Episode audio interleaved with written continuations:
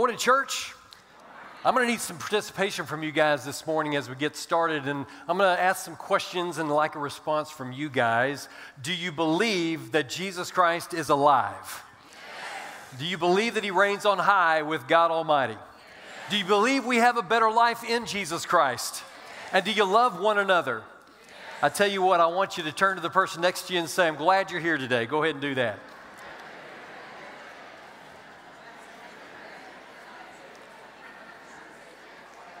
Man, I am so glad you guys made a decision to be here today as we continue this story, this uh, series. We're going to close it out today, uh, called "Tell a Good Story."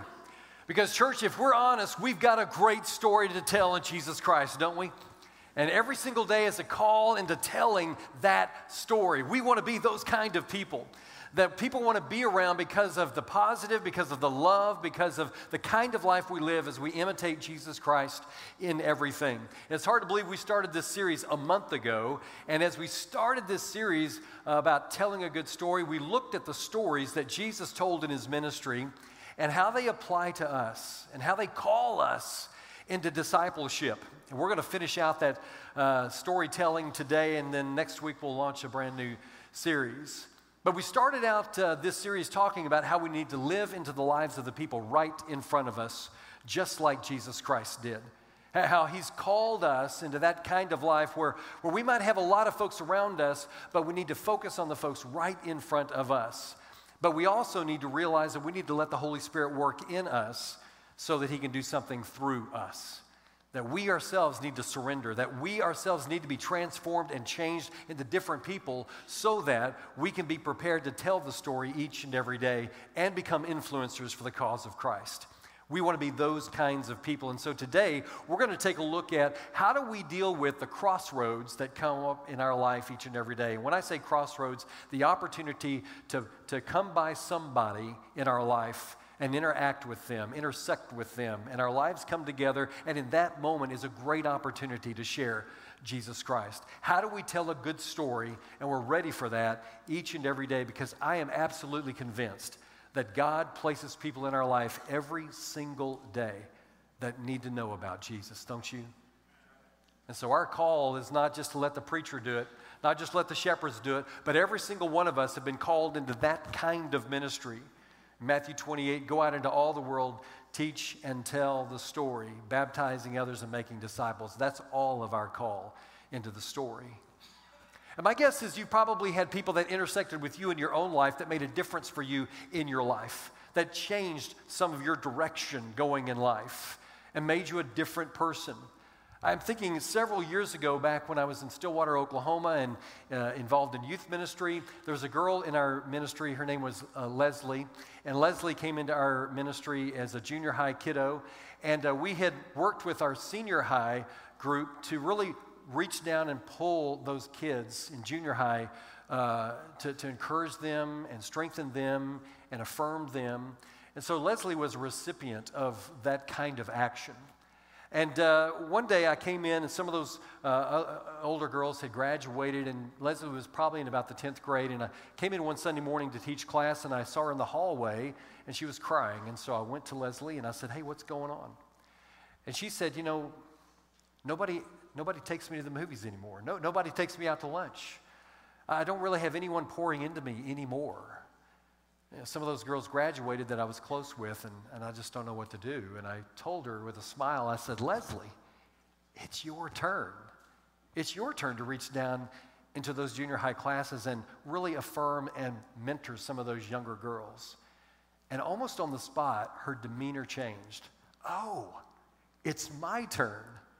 And there were moments in her life early on where there were crossroads and people poured into her, and now it was, it was her turn to create the crossroad moment. And for each of us, it's much the same way. We've had people that poured into us, and now it's our turn to pour into others and show them the love that only Jesus Christ can, can provide. And it can be very simple things. You might be on the way home and you pull up in your driveway, your neighbor's working in the yard and you just spend a little more time out in the driveway talking with them, asking how are the kids doing, how's school going for them, what's going on in your life, how's work, you know, the normal stuff, but where you take time to build relationship. Or maybe we had that recent storm just a few days ago, and maybe you've got an older member in your neighborhood, and you go down to their house and you say, Hey, I'm just here to help clean up the yard. What can I do to help? You're just showing the love of Jesus Christ.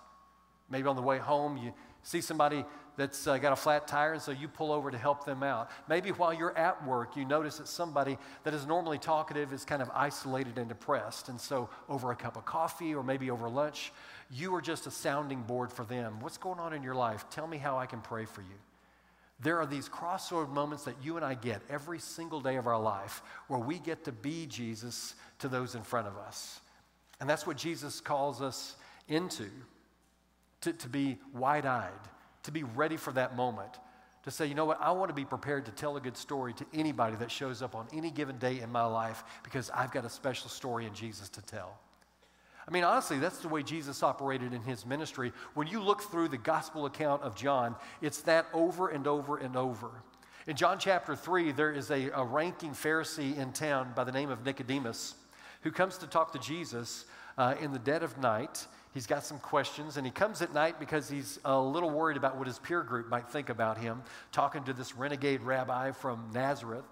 But they have this deep theological conversation about being born again and what does it mean to, to really serve God. You see, when people are unhappy with their walk in life, when they feel like they're at the end of their rope, when they've got unanswered questions, it's in those moments that crossroad moments can be created. And you can be a part of that story. Or, like we mentioned last week, John chapter 4, the woman at the well, Jesus meets her there. And they also have this theological discussion about where's the right place to worship? What does it mean to really worship God? And by the end of the story, she's invited the entire village out to meet Jesus, and her life is changed forever. In John chapter 5, there's a guy that's never walked a day in his life, and he is helpless and hopeless laying there until Jesus enters the picture and for the first time in his life, because of Jesus, he stands upon his own two feet and his life is changed forever. He now has hope. In John chapter 8, there's the, the, the, woman caught in adultery, and those that have caught her have kind of thrown her in the dirt at the feet of Jesus, and Jesus actually gets down in the dirt with her. She is carrying the guilt and shame of her action, and by the end of the story, because of Jesus, she realizes that can be gone, and she's called to live a different kind of life. In John chapter 19 and 11, there is a, a plethora of funerals that Jesus enters into, into that somber moment, in a transformative moment in people's lives. And he uses that moment to remind them how much God loves them. He changes their lives forever. That's the call that you and I have into discipleship. It's not that we just go about our day normally. While that is going to happen, we've also got to do that with wide eyes, recognizing the Holy Spirit is going to send you somebody that day that you can enter into a conversation with for the cause of Christ. And that's how we're called to live out every day as a disciple.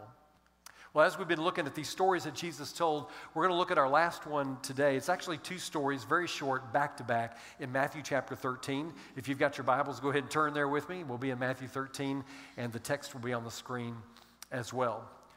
But Jesus starts out these stories by saying, The kingdom of heaven is like. And he's trying to compare what it means to live that kind of kingdom life. Now, we know that heaven is a metaphysical place that we're going to be one day. Jesus is there creating space for us, and I can't wait to be in his presence. How about you? It's going to be a great day, it's going to be a big party. And I can't wait for that moment to happen because we'll know in that moment that everything negative about this life has been gone.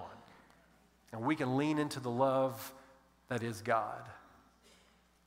But it's also any place on earth where we recognize God's rule and reign. The kingdom can be any place on earth as well, where we share what heaven, a little bit of heaven, is like love, inclusion, forgiveness.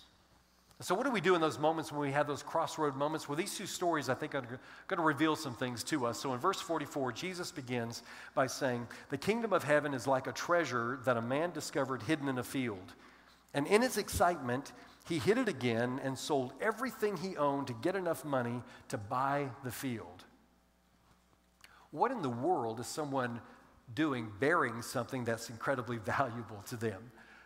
Because in our world, you know, if we've got a little bit of cash, we're probably going to take that to the bank and uh, we're going to we're going to put that either in a, a savings account or a checking account. Uh, if you go in the checking account, it's probably going to go away quickly, so put it in the savings account. That's more uh, efficient, I guess. Maybe if you've got some paperwork that you need to hang on to, maybe it's a, uh, some, some, some legal document, you you might rent a safety deposit box and you put it in the safety deposit box in the bank. That's where we store it. Or if you've got a family heirloom, maybe you've got a secret place in your house where nobody else knows to look, and that's kind of where you keep that item. That's what we would do with something we would consider valuable, but in our story, no. We're going to bury it in the ground. It's an interesting reminder of what people do sometimes to gain treasure. Back in the day in Jesus' time and then before him, that's exactly what people used to do. When they heard of an invading army or some bad guys that were kind of in the area, what they would do is they would take the, the things they found valuable in their home and they would actually go out to the field and they would bury them, or go to the riverbank and bury it in the riverbank, or go out to the woods and bury it in the woods because they didn't want anyone else that might be coming into their house to be able to get what they held to be valuable. And so that's what our, our guy is doing in the story. Now, heaven forbid if a war breaks out and you've buried your valuable item and you go to war, you might not come back. And that valuable item is still buried on that piece of property. And that's where we find our guy in our story. He's tilling the ground, he's plowing some things up, and he runs across this buried valuable item. And he quickly reburies it. And then what does he do? He goes home and he begins to sell off everything that he can in order to get enough money to buy that piece of property. he's selling He's selling the, the, extra car in the driveway. He's selling the extra donkey. He's selling the kids. Well, maybe he didn't do that, but he's selling everything. And his family and the friend group around him are looking at him going, Man, are you crazy? What are you doing? You're selling family heirlooms. You're selling things that are very important to you. But he's doing that so he can get what he knows to be incredibly valuable. No doubt people think he's a little bit crazy. And my guess is when you found Jesus Christ, you did kind of the same thing that you got rid of some things that you knew really needed to be gone in order for you to have the value and the treasure that was Jesus Christ. And as you begin to act differently and talk differently and live differently, some of your friend group who knew the old you began to scratch their head and think, What's going on? You're, you're acting a little bit different, but you're getting rid of everything so that you can have the treasure that is Jesus Christ. We would do that, wouldn't we? Trade everything in for a minute to have something as valuable as eternal life? I know I would. Jesus has this second story. It's right up against the story that we just read. And there are some similarities in the stories, but there are also some differences. Let's see if you can pick out the differences. Verse 45. Jesus says, Again, the kingdom of heaven is like a merchant on the lookout for choice pearls. And when he discovered a pearl of great value, he sold everything he owned and he bought it. Now, the metaphor here is that the pearl is, is the kingdom. He's looking for that pearl. They both find treasure in both of these stories. They discover what they want, and they sell everything in order to get that treasure. But the difference in the two stories is in the first story, he stumbles upon it. He's not looking for the treasure. It just happens. He's living life, and suddenly, right in front of him, is this incredible treasure that's been tucked away, and now he finds it. It's an accidental finding. In the second story, the guy's actually looking for the treasure. He knows it's there, and he's just trying to find out where it's at. And I believe that when you find yourself at a crossroads, one of these two moments will happen for you, or you'll be a part of that for somebody else. It's either an accident where you're just living life, just kind of headed down the road, and suddenly you stumble upon the treasure. And for some of you, that's how you came to know Jesus. Spiritually, you might have been interested in, in stories that you heard about Jesus and maybe what Jesus could offer you, but you were a little reluctant on entering into the relationship. You kept the church at a distance. You weren't going to be a part of that kind of crazy Bible thumping type group, or you weren't going to be in a small group. You were interested, but, but things uh, just weren't moving in that direction for you. So, so, what happened? Chances are in your life that you hit a difficult spot. That you hit a moment in your life where you felt rejected, isolated, alone. Something unexpected happened in life to you. It was a difficult and a bad situation that ended up turning into something absolutely beautiful because you said yes to Jesus in the end. And it might have been a difficult divorce you were going through. It could have been the loss of someone you love deeply. Maybe you lost your job, which means you lost your house. Maybe someone that was very close to you turned their back on you. I don't know what the situation was, but my guess is something difficult happened in life that made you believe there was something better. And that's when you turned to Jesus. For other of us, we've been looking and seeking for a long time. And you found that treasure, you found Jesus Christ, but you have people in your life that are also unhappy. That they feel, they feel isolated, they feel non purposeful, they're disconnected. And in your life, you're showing them right here is the treasure. It's Jesus Christ. He's the answer to every question that you ever had.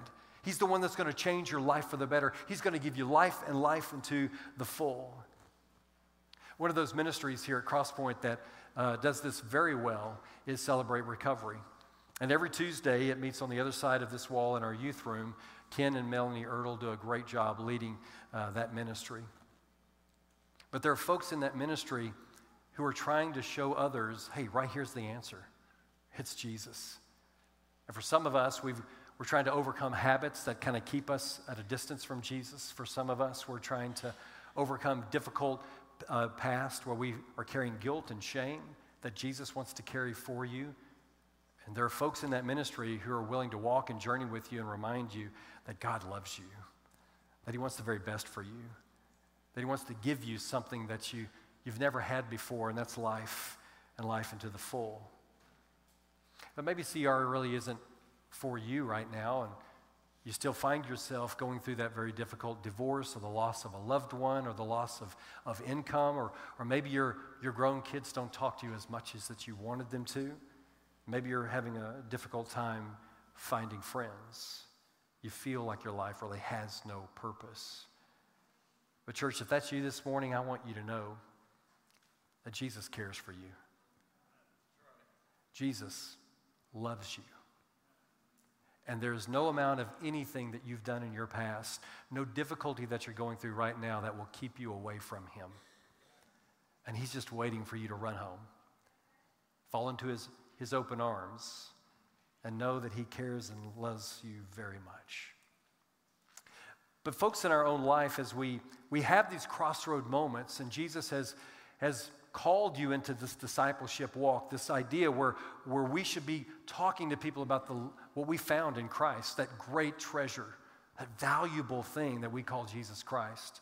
How, how do we interact and how do we talk to people about that? I want to give you four quick things before we finish up this morning of things that I think will be helpful for you as you enter into some of these conversations and dialogues. And the first one is this it's called just showing some interest.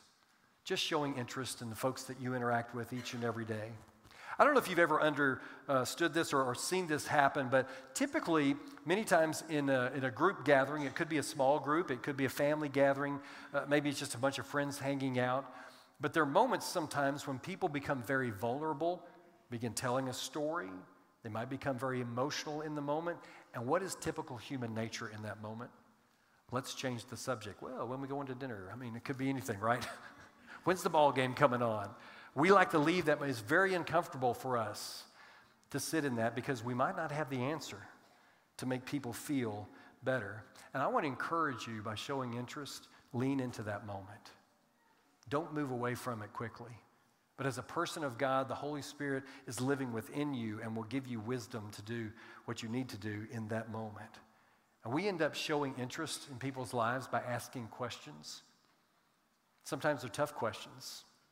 So, why do you think that your kids don't call you as much as you want them to call? Why, why do you think she left you? Why, why do you think you feel your friend group has kind of pushed you away and pushed you out. And there's a lot of ways that you can lean into people in their story, just understanding where they're at and giving them a chance to talk. There's something powerful with coming with questions rather than data. And I'll tell you, church, I have to work hard at that because I'm a, I'm a very driven person. And so if you tell me a problem going on in your life, I'm going to say, well, if you'll just do one, two, and three, and then move on, right? I've got to work really hard at just sitting in the moment and just saying, how can I pray with you? What can I do for you? Let me hear more of the story. I've got to be more of that kind of person. Show some interest. Because the more you ask questions, the more you create opportunity for relationship. And when we have relationship together, we can go a long way. The second idea is this intercession. Intercessory prayer is incredibly valuable in a Christian's walk. I want you to know that, and we say this often, this is a praying church. We believe in the power of prayer. Prayer changes things. And I want you to know that every single Tuesday, we say this often, our shepherds and staff, we gather together and we pray by name the things that you have told us about. We pray for you by name and the situation going on in your life. And we get those requests in lots of different ways, but one way that we do is very easy. The Connect card that's on the seat back in front of you at the very bottom, there's an area for prayer request. You can fill that out, drop it in the black box at the back, and I will promise you, guarantee you, Tuesday we will pray for you by name, whatever's going on in your life. So the question for you this morning then might, might be who am I praying for by name? Because intercessory prayer is remarkably effective. I've got a good friend by the name of Pat Smith. He's currently a professor at Oklahoma Christian. Uh, but we were together at uh, City Church that I first started working at 30 years ago. He's got lots of talents. He's, we've been on mission trips together and some different things. One of the things, though, that really impressed me with Pat early on was I noticed whenever there was a prayer request, he would open up his day timer and he would write down the name, the prayer request, and the date that he heard that. And then later, maybe weeks or months later, when that prayer was answered, he would go and he would write that date when it was when it was answered. But in the middle of those two dates, he would constantly go to that person. How are things going? How can I pray for you? What's going on? Because that's truly the way it works, right? When we when we are focused on someone by name, we tend to attend to them a little bit better, don't we? We enter their life and we let them know you're not in this thing alone. When you pray for people, we we tend to check on them a little bit differently. The third way is interruptions. And our life, many times, are full of interruptions. It's that moment there's an, an unexpected happening in your life that creates a moment where you can have some life changing dialogue with someone. And it could be negative, it could be positive. Moments like when you lose someone that you loved very much, when when there's a divorce that's going on, when, when there's a job loss, or a new job, or a new kid that's born, or a new marriage, or placing membership at a brand new church. These are life changing moments that can actually change you with an incredible dialogue and discussion. Is when we know somebody needs direction, that's a great moment to discover hey, th- this is a great moment to enter into a relationship, a conversation with this person. So pray about it and wait for the Holy Spirit to open that window of opportunity so that you can lean into that life for good. Build relationship. Life interruptions are a great way to pull along somebody and just get to know them and journey with them. And finally, it's just having involvement in someone's life. Just involvement. And that means you're going to say something or you're going to do something in the life of this person.